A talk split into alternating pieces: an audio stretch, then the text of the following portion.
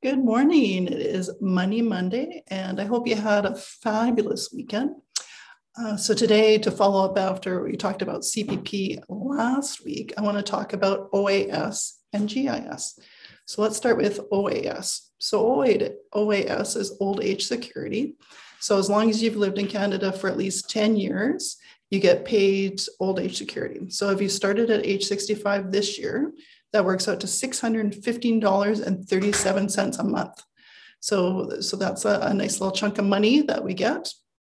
And everybody gets it as, like I said, as long as they've lived in Canada at least 10 years.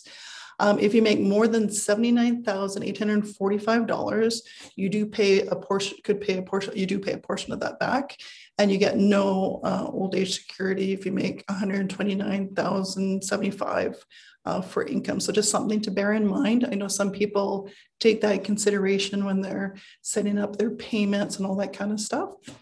Uh, the other one I wanted to talk to you about was GIS, which is Guaranteed Income Supplement. So that's for people that are making low income. So they'll top you up with an additional payment. So if your income, uh, you're single and your income is 18,070 four, a four four or below, you do qualify for guaranteed income at supplement.